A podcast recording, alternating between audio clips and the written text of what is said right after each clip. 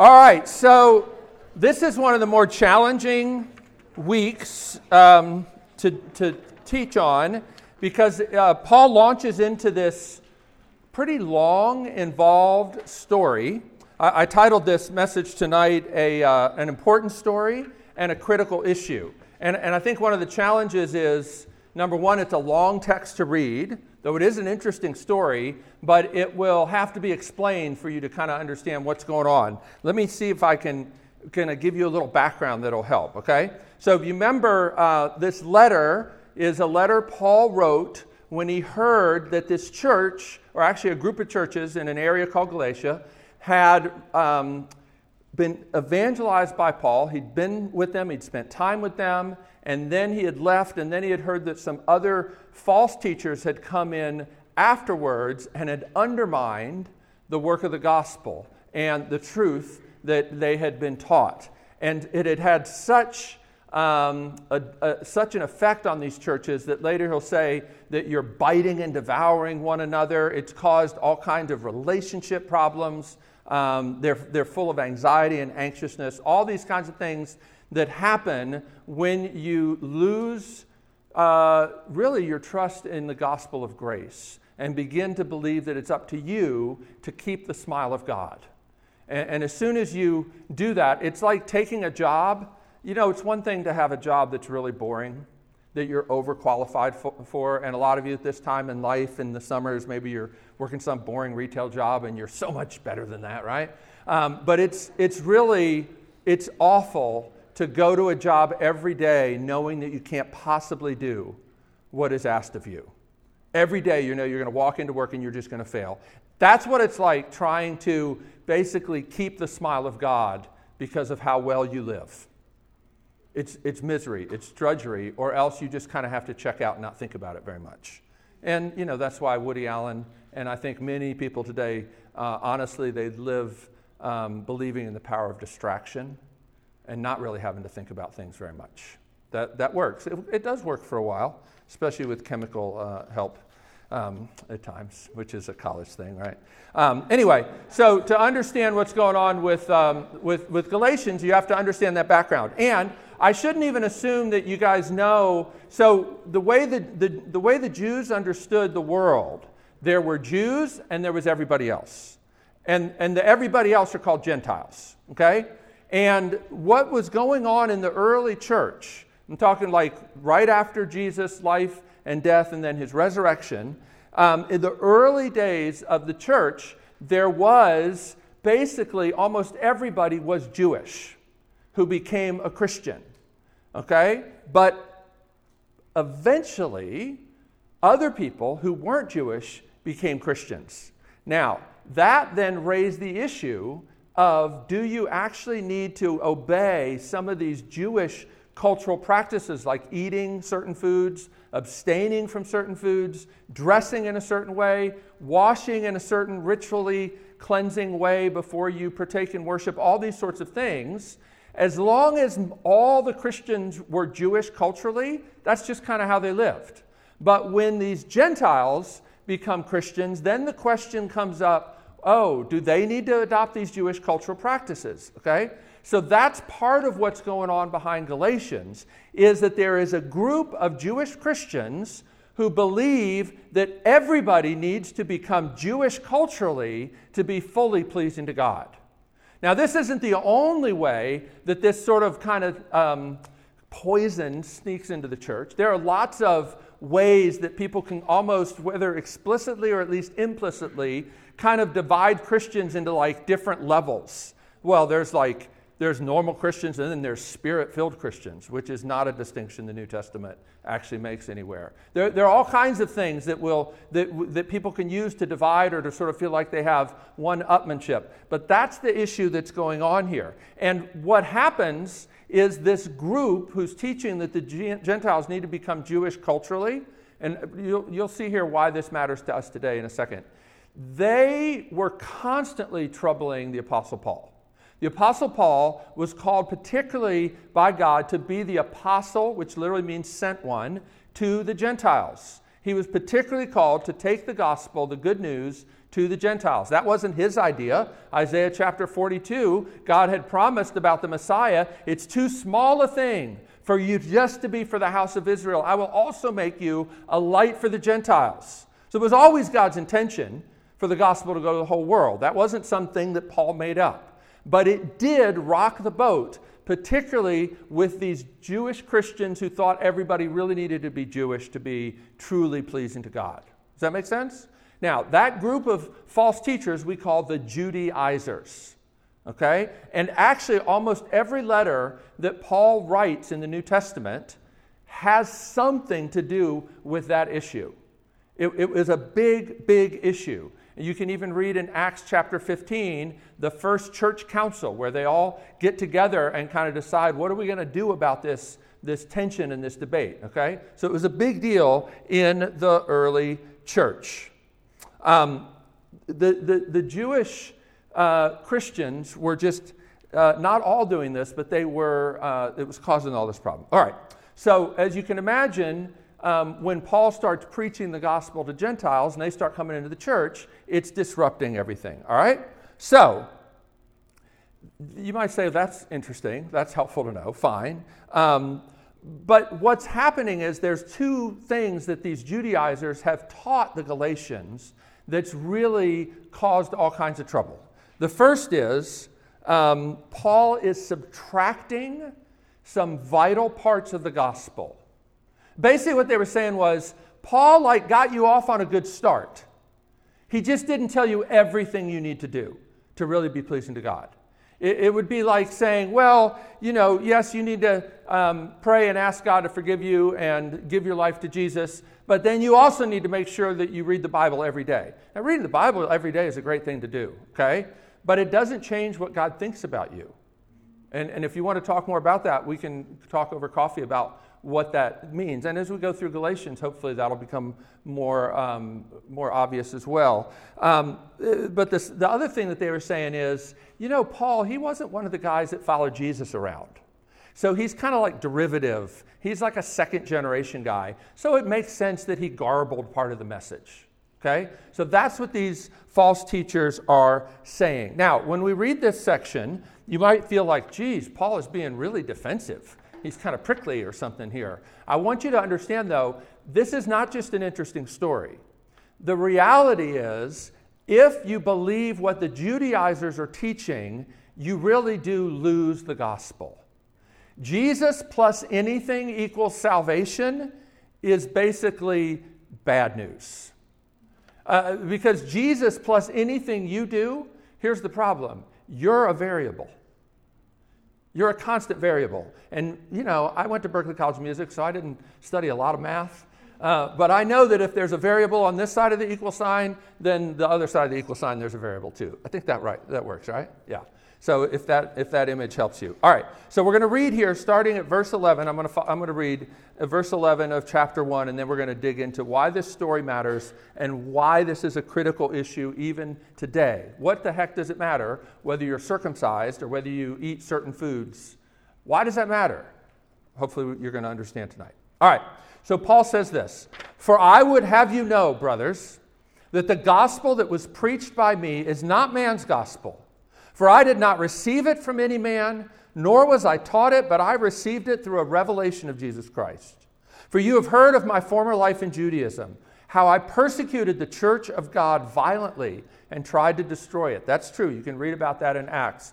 Paul, whose former name was Saul, was one who was persecuting Christians when he was um, still living the life of Judaism. He writes about that in Philippians chapter three, if you want to read more about that. And he says in verse fourteen, "I was advancing in Judaism beyond many of my own age among my people. So extremely zealous was I for the traditions of my fathers. But when he," meaning God, "who had set me apart before I was born and who called me by his grace, was pleased to reveal his son to me in order that I might preach him among the Gentiles, I did not immediately consult with anyone. Nor did I go up to Jerusalem," which is where the rest of the apostles were hanging out, "to those who were apostles before me. But I went away into Arabia and returned again to Damascus," which is in Syria. Then after three years, I went up to Jerusalem to visit Cephas, who you also know as Peter. He uses both names. And remained with him fifteen days. But I saw none of the other apostles except James, the Lord's brother. Now, whenever the, the New Testament uses the term Lord, they mean Jesus himself. So James, the brother of Jesus. Verse twenty, in what I am writing to you before God, I do not lie. In other words, this is serious stuff. Then I went into the regions of Syria and Cilicia, and I was still unknown in person to the churches of Judea that are in Christ. So he's like, I went up there like fifteen days, but I don't really even know any of the churches uh, in that whole region of Judea. They only were hearing it said, the people in Judea were hearing it said, he who used to persecute us is now preaching the faith he once tried to destroy.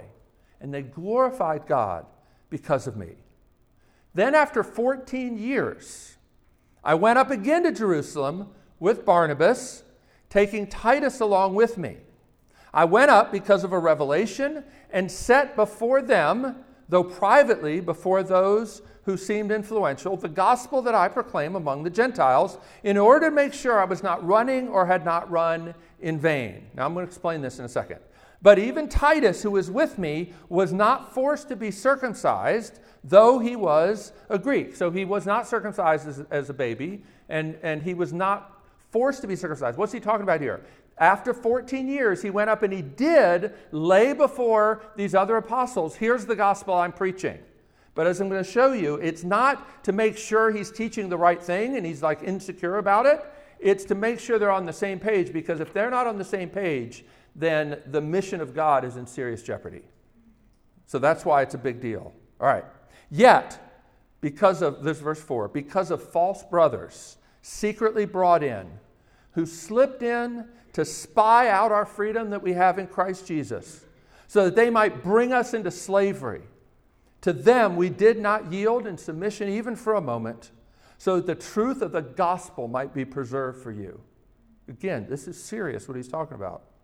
And from those who seem to be influential, what they were makes no difference to me, because God shows no partiality. Those, I say, who seemed influential added nothing to me. The other apostles said, they didn't say, yeah, you're kind of missing this. Let's help make sure you can learn the rest of what you need to be teaching. Okay, that's what he's saying. On the contrary, when they saw that I had been entrusted with the gospel to the uncircumcised, that is, to the Gentiles, just as Peter had been entrusted with the gospel to the circumcised, for he who worked through Peter for his apostolic ministry to the circumcised worked also through me for mine to the Gentiles. And when James and Cephas, that's Peter, and John, who seemed to be pillars, they're kind of the leading apostles in the early church, perceived the grace that was given to me, they gave me the right hand of fellowship to Barnabas and me, that we should go to the Gentiles and they to the circumcised, that is, to the Jews. Only they asked us to remember the poor, the very thing we were eager to do. But when Cephas, that is Peter, came to Antioch, and that's outside of Judea, this is a Gentile area, I opposed him to his face, because he stood condemned. For before certain men from James, he was eating with the Gentiles. But when he when they came, he drew back and separated himself, fearing the circumcision party, fearing these Judaizers. And the rest of the Jews acted hypocritically along with him, so that even Barnabas, whose name literally means son of encouragement, was led astray by their hypocrisy. Now, we're going to get into that more next week about this confrontation that Paul has and why he has it. But for the story, I needed to at least read those couple verses. Let me pray and then uh, connect some dots for you here. Uh, Lord, we do thank you for your word. We thank you that this um, is not just made-up fable, but this is real history that really matters. Help us to see, and even to see how it affects the way we live even today as your people. We pray this in Jesus' name. Amen. All right, so that's a fine, interesting story. It's long. It's a longer passage than probably any other part of Galatians that we'll do this semester. But it's it's a it's a hard one to stop in the middle, right? Because it kind of all hangs together. Remember here a couple points. History and truth really does matter. There are a lot of religions and a lot of philosophies where the history doesn't really matter. It's the teachings that are the key. It doesn't really matter whether the Buddha was actually a historical person. It's, it's the teachings that are really key. But Christianity is very different than that. It is history, and it really matters if Jesus actually lived and if he actually died and actually rose from the dead. Paul will say in his letter to the Corinthians, First Corinthians fifteen, if Jesus didn't raise from the dead, then we are of all people to be most pitied. It really matters, okay? Christianity is not just some ideas, okay? And that means getting the story right really matters. But also the issue, not just the story, but the issue of whether Gentiles needed to adopt Jewish cultural practices to be fully acceptable to God gets at a central gospel issue that has troubled the church from the very beginning, two thousand years ago, and still troubles the church today. How? How? What's the, what's the connection? Anytime, anytime we make a cultural issue essential for salvation or essential for you to be pleasing to God, you have distorted the gospel. Remember last week I talked about this, and the word Paul uses for distorting earlier in chapter one is actually the word reverse. So if you if you turn you actually turn the gospel around and it becomes no gospel, that which means not even good news at all, because the word gospel literally means good news. Well, I'm going to invoke a friend of mine, Doctor Micah Edmondson. Some of y'all know Micah because you go to his church, Koinonia, here in Nashville. He actually wrote this Um, piece uh, a few years ago before he had actually moved to Nashville. Um, and he explains why this still matters. I put this quote on your outline for you because I thought it's it's one that you'd like to see. In Galatians two eleven, right? That's the, the place where Peter kind of falls into this hypocrisy. Um, Paul knows that the Galatians have become infected with the theological error of legalism, because some Jews refuse to have full and free fellowship with their Gentile brothers and sisters in Christ. Notice this thing. Due to their behavior toward the Gentiles, Paul knows the Judaizers have made Jewish cultural practices part of the currency of acceptance in the household of faith. So by their action in not eating with the Gentiles, they have said what's not true, which is that you are like of a lower level in your relationship to God than we are. The fact that we won't eat with you is a way of preaching actually a false gospel. And we're going to see how that's why Paul says you're not acting in line with the truth of the gospel is the way Paul rebukes him. It's really important to see why he says it that way, which we'll do next week. Listen, although, now, let me just give this caveat. Some of you, about what, what the rest of this quote, some of you are going to be tempted to dismiss it where he talks about white supremacy. I urge you not to do that. But to hear the point he's making that is so central to Galatians and critical for you to understand why this still matters today. All right, Micah continues. Although we cannot uncritically map the distinctions between Jew and Gentile directly onto ethnic divisions in the church today, we are still taught the danger of thinking any cultural practice or distinction purchases our seat at God's table of acceptance. For Peter to give preference to the Jews was to participate in legalism that expressed itself through ethnocentrism. Evangelicals are good at spotting legalism when someone says, Christians don't dance. That, that's kind of the old kind of legalism, you know, Don't don't dance, drink, or chew, or go with girls who do. You maybe heard that. But he says, do we recognize legalism in the heart that says, my people are better than yours? Throughout the history of the American church, white supremacy has functioned as a form of legalism. In colonial America, enslaved Africans were often denied formal membership in churches, relegated to the balcony during the worship services, forced to sit on the floor in shackles and to take communion after whites. Even today, many churches practice a soft separation, communicating in various ways that certain cultures are not welcomed on equal footing. When we force other cultures to assimilate to our cultural practices in order to be accepted into our churches, it says something about how we believe people are accepted before God. Hear that again. When we force other cultures to assimilate to our cultural practices in order to be accepted into our churches, it says something. It preaches something about how we believe people are accepted before God. We need to ask ourselves, are we communicating something about the currency of acceptance with God simply in the way we relate or do not, do not relate across cultural lines? So I hope you see, culture really does matter. It always has. I, I now, sometimes it seems like just little squabbles about which musical style is better than another musical style, right? Those are some of the kinds of things. Or which kind of dress is appropriate for church. And people disagree about these things, and so often these disagreements are more like, well, I just know that I'm right and you're wrong. Usually when you don't actually have a real basis, you just kind of know it's right and you know they're wrong. That's usually when it's a cultural practice that's shaping you. Now, I, some of these are more complicated, right? And, and, and so I don't want to make light of that. And we're going to talk about this a little bit more.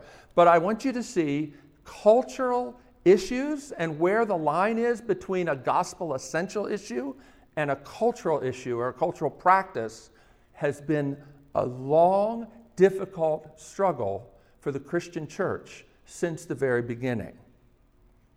But back to the text. The Judaizers are troubling the church all over the place. And they're actually very effective. They're very effective for a couple reasons that Paul mentions here. Number one is Peter's hypocrisy. And, and that's a very intentional that Paul calls it hypocrisy.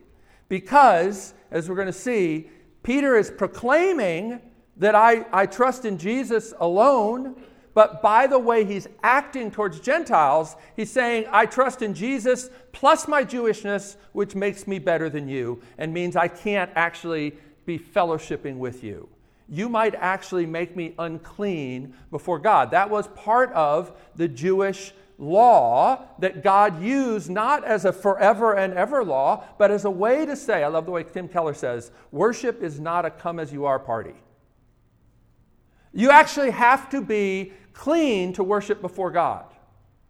Now, I, I know that maybe that freaks people out and you're like, wait, we just read Isaiah fifty-five about how all who can come without money and without wine. Yes, but you don't come without a price needing to be paid. You don't have to pay it. But the price of admission is costly beyond your wildest dreams. But it's been paid. This is why First Peter two, verse six, he says, all of our spiritual sacrifices, your worship, is made acceptable through Christ Jesus. God does not accept our worship because we really, really mean it, because we sing so well, or because we've lived a pretty clean life that day. No, none of that stuff makes God pleased by our worship. And, and I wish there were more modern worship songs that got that point. I, I do think one of the subtexts of a lot of songs, un, um, unfortunately, is it's our sincerity that invokes the presence of God. And that's not true. The only way we can have worship of the true God is if our worship, even our best singing, is cleansed by the blood of Christ. As a matter of fact, there's a verse we never sing, the last verse in Let Us Love and Sing and Wonder. If you guys have been around, maybe you've been with us when we've sung that one. And the last, the last verse has this line, wash our souls and songs with blood, for by thee we come to God. And that's, that's so important, right? But Peter had undermined the truth of the gospel, he said he believed, by what he was doing. Even though God literally had showed him in a vision that Gentiles were to be welcomed and didn't have to become Jewish culturally, eating Jewish food to be acceptable to God. So Peter had a vision. uh, he agreed with Paul in principle. When Paul went up, they shook hands, right? And yet, because he's a coward, he shrunk back and without realizing it perhaps, was actually putting a huge stumbling block for these Gentile believers who were looking to him and saying, wait, what's wrong with us? You used to eat with us and now you don't anymore, right? It's not just racism. It's a gospel issue. So that was one of the reasons the Judaizers were effective, is that Peter had actually sort of become a hypocrite. Second is that Paul had visited Jerusalem a couple times, and the Judaizers were giving a, a story about that. You know, human beings are narratival. When we hear various things, we always try to craft it into a narrative that seems to make sense to us. But you always need to be careful about jumping to conclusions before you've heard the full story. And that's what these Judaizers have done. They said, well, Paul went up to Jerusalem, and no wonder. He's like a second-level apostle, and he didn't make sure that he really had it right, so he kept going up there to check in with those guys, make sure he had the gospel right. And Paul's like, no, that's not what happened at all. Let me tell you the full story, okay? So he tells this story and he sets the record straight. Look at the look at, back at verse eleven, back at the top of this text. He says, only a divine revelation, a divine interruption can explain his conversion. Now, Paul, Paul had no desire to become a Christian. He had no interest in becoming a Christian. He was as zealous against Christians as you can imagine. And God turned him around with a blinding light that shook him to the core. There's no other explanation for this one eighty that happened to Paul, who was Saul of Tarsus. And it actually was so remarkable, and if you remember, maybe some of you have heard this, the early church was pretty skeptical. As a matter of fact, when God speaks in a dream to this other guy and says, hey, you remember Saul? Oh, yeah, I know about him. Like, he, he literally has warrants to, like, drag Christians to their death. Um, yeah, that guy, I want you to go, I want you to go tell him about Jesus. What? Yeah, trust me. That, that, that was hard to believe. And Paul mentions it here. Like, the people in Judea eventually heard over and over and over again, yeah, you remember Saul? The guy who was, like, renowned for killing Christians? Well, he's a Christian now. And they praised God. Eventually, they believed it was true. But it was a big deal. So Paul's like, look. And, and I love the way Paul says this. This is such a great insight into the heart of the gospel and the heart of what it means to be a Christian.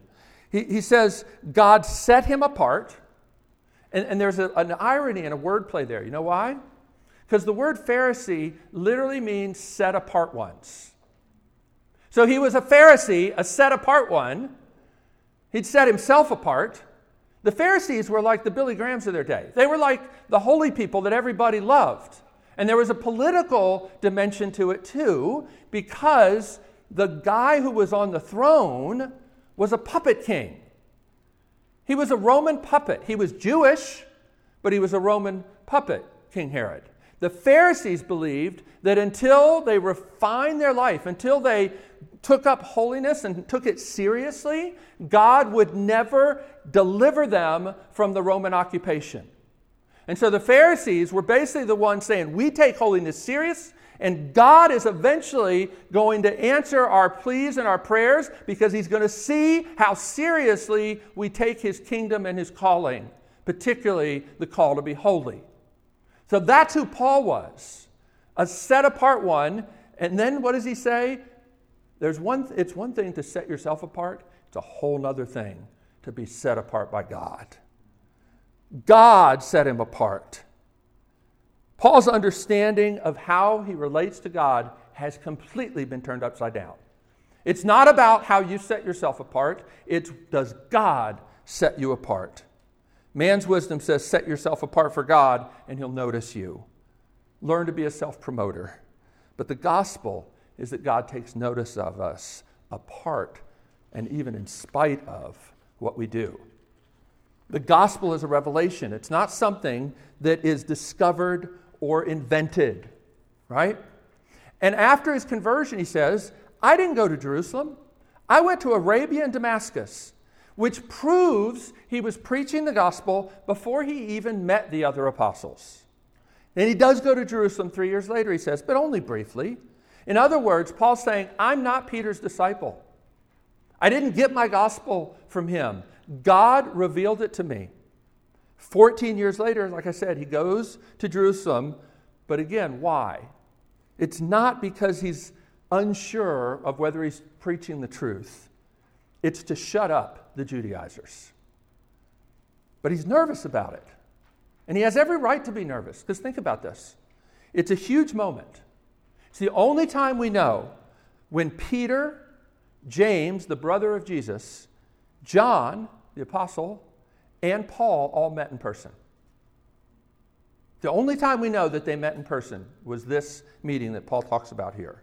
The stakes were huge. The Judaizers were disrupting churches all over the place, deceiving a bunch of people. And if the pillars of the church, those other apostles, sort of side with the Judaizers, it's going to wreak havoc upon the early church. And there was some reason to worry, because the other apostles, there's places where you're like, yeah, they, they seem to be waffling a little bit about this. Paul seems to have grasped more clearly in these early days that Jews, Jewish cultural practices were not essential for salvation. Now, why does that matter? Why does that matter? Because God's people still get confused about cultural matters. The culture you were raised in brings all kinds of assumptions, but God calls us to think through these cultural assumptions, uh, lay them down before the sake of the gospel. That's what Paul models in his life, but it's not an easy thing to do. And we see places where even the other apostles struggle with this. What assumptions do you have about church or music or dress that need to be examined? Maybe you've never really thought about it. So, you know, culture is this thing. It's like it's like water for a fish, right? You, you, it, it, it's invisible when you're in it, unless something causes you to have to question your assumptions. Now, freshman seminar is actually supposed to do that. I don't know if it if it has been doing that for you, but that's part of the purpose, is for you not just to assume that everything you think is right, to be exposed to other people think differently about these things. That's actually helpful. And it can actually help your faith to be able to say, well, now why do I think about this? Uh, sometimes you don't really think about why you do what you do, why you believe what you believe, until you come up against somebody who sees things very differently. That can be disorienting, kind of freak you out, but it also can be helpful. Um, now, like Wendy and I uh, took our family for three months to the south of France. I know that sounds like a picnic. It was actually hard. Um, we spent three months over there with little kids working with churches over in the south of France. And um, I, I remember part of the orientation to, okay, now you're here, and understanding like the church is, okay, there's topless beaches here. And what do you think about that? The, the, we had these college student interns that were there, and, and the missionary was like, what do you think about that? Um, is that a cultural issue? Or is that a gospel issue? I'm not going to sell it for you. I'm not really sure. But I know that actually Christians around the world differ on some of these things. So some of these things you're like, oh, that's ridiculous. Maybe, maybe not. Until you actually talk to other Christians who see things differently, some of these cultural issues are hard to discern and require a lot of thought and a lot of interaction, right?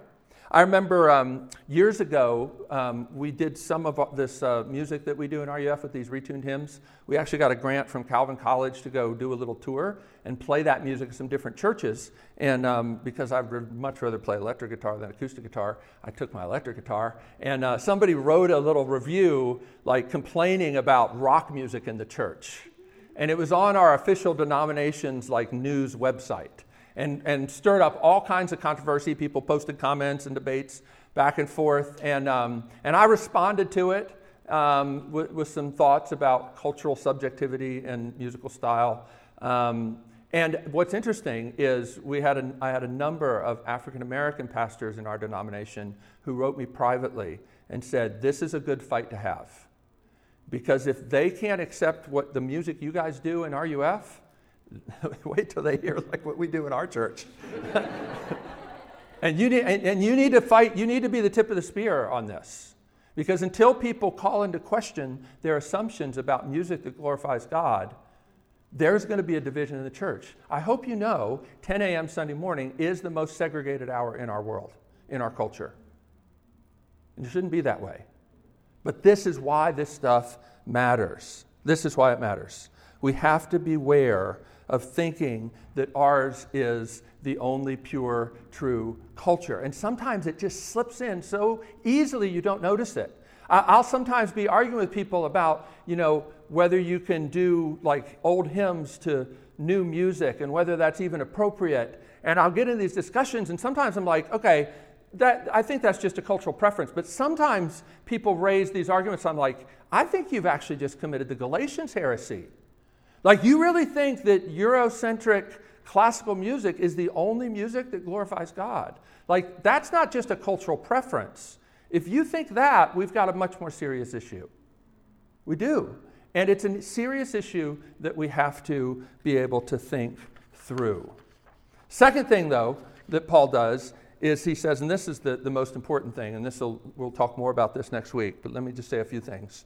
He sets the record straight, not just with the story of what happened, but with regard to who really preaches the true gospel.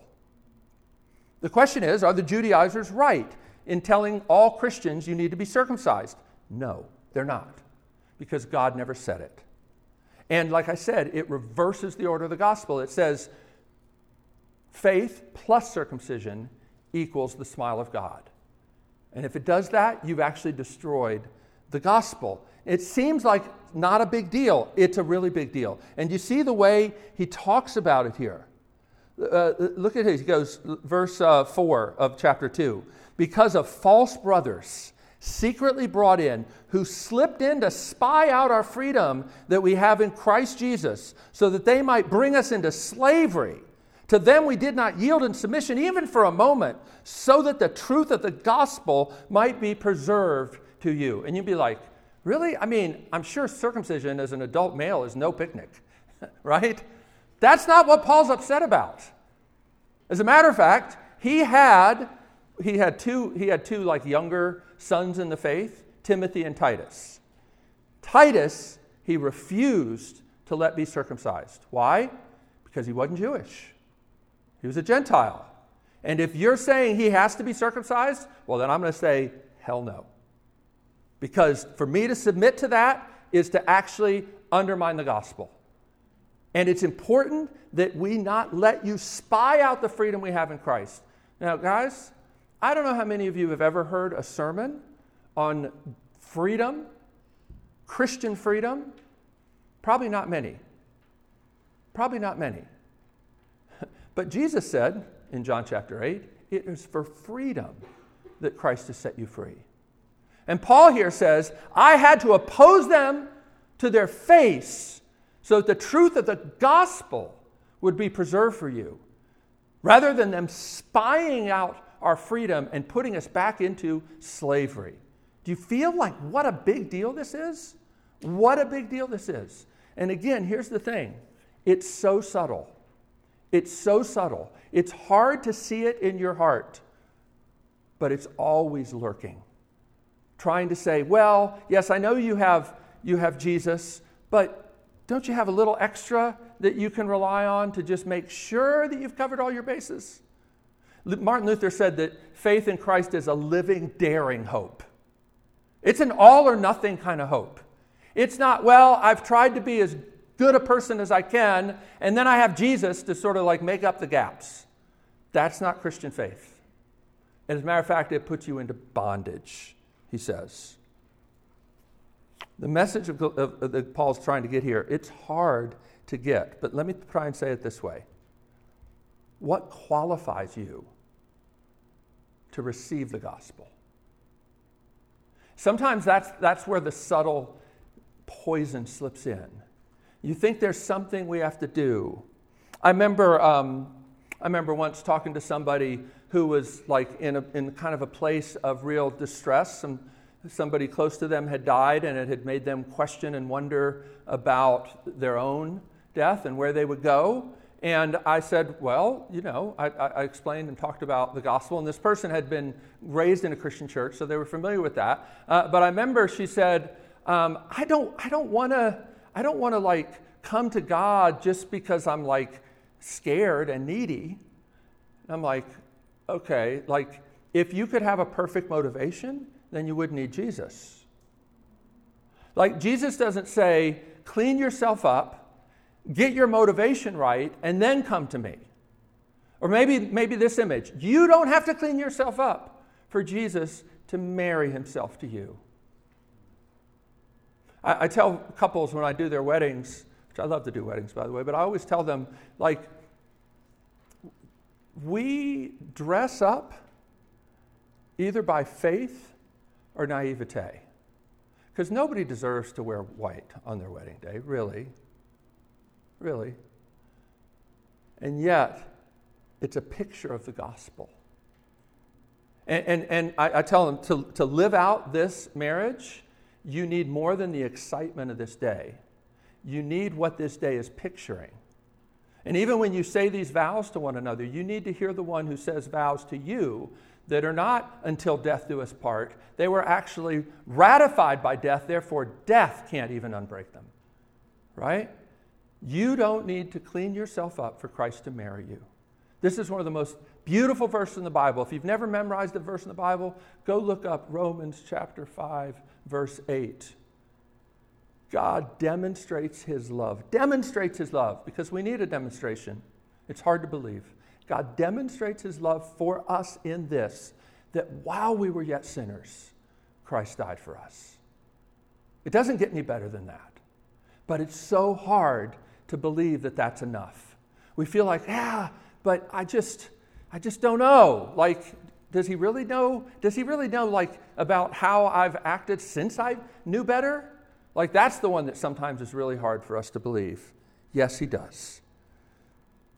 Beware, there are always people looking to try to add something, something so subtle sometimes. Sometimes it's your own heart, which wants to sort of cover your bets, add a little more to your resume to make extra sure that God will love you. But you can't do it. It puts you into bondage. It undermines the gospel. And it's hypocrisy that will kill you. We'll talk about that some more next week. Let me pray, and then we're going to invite the, the team up to sing one more closing hymn.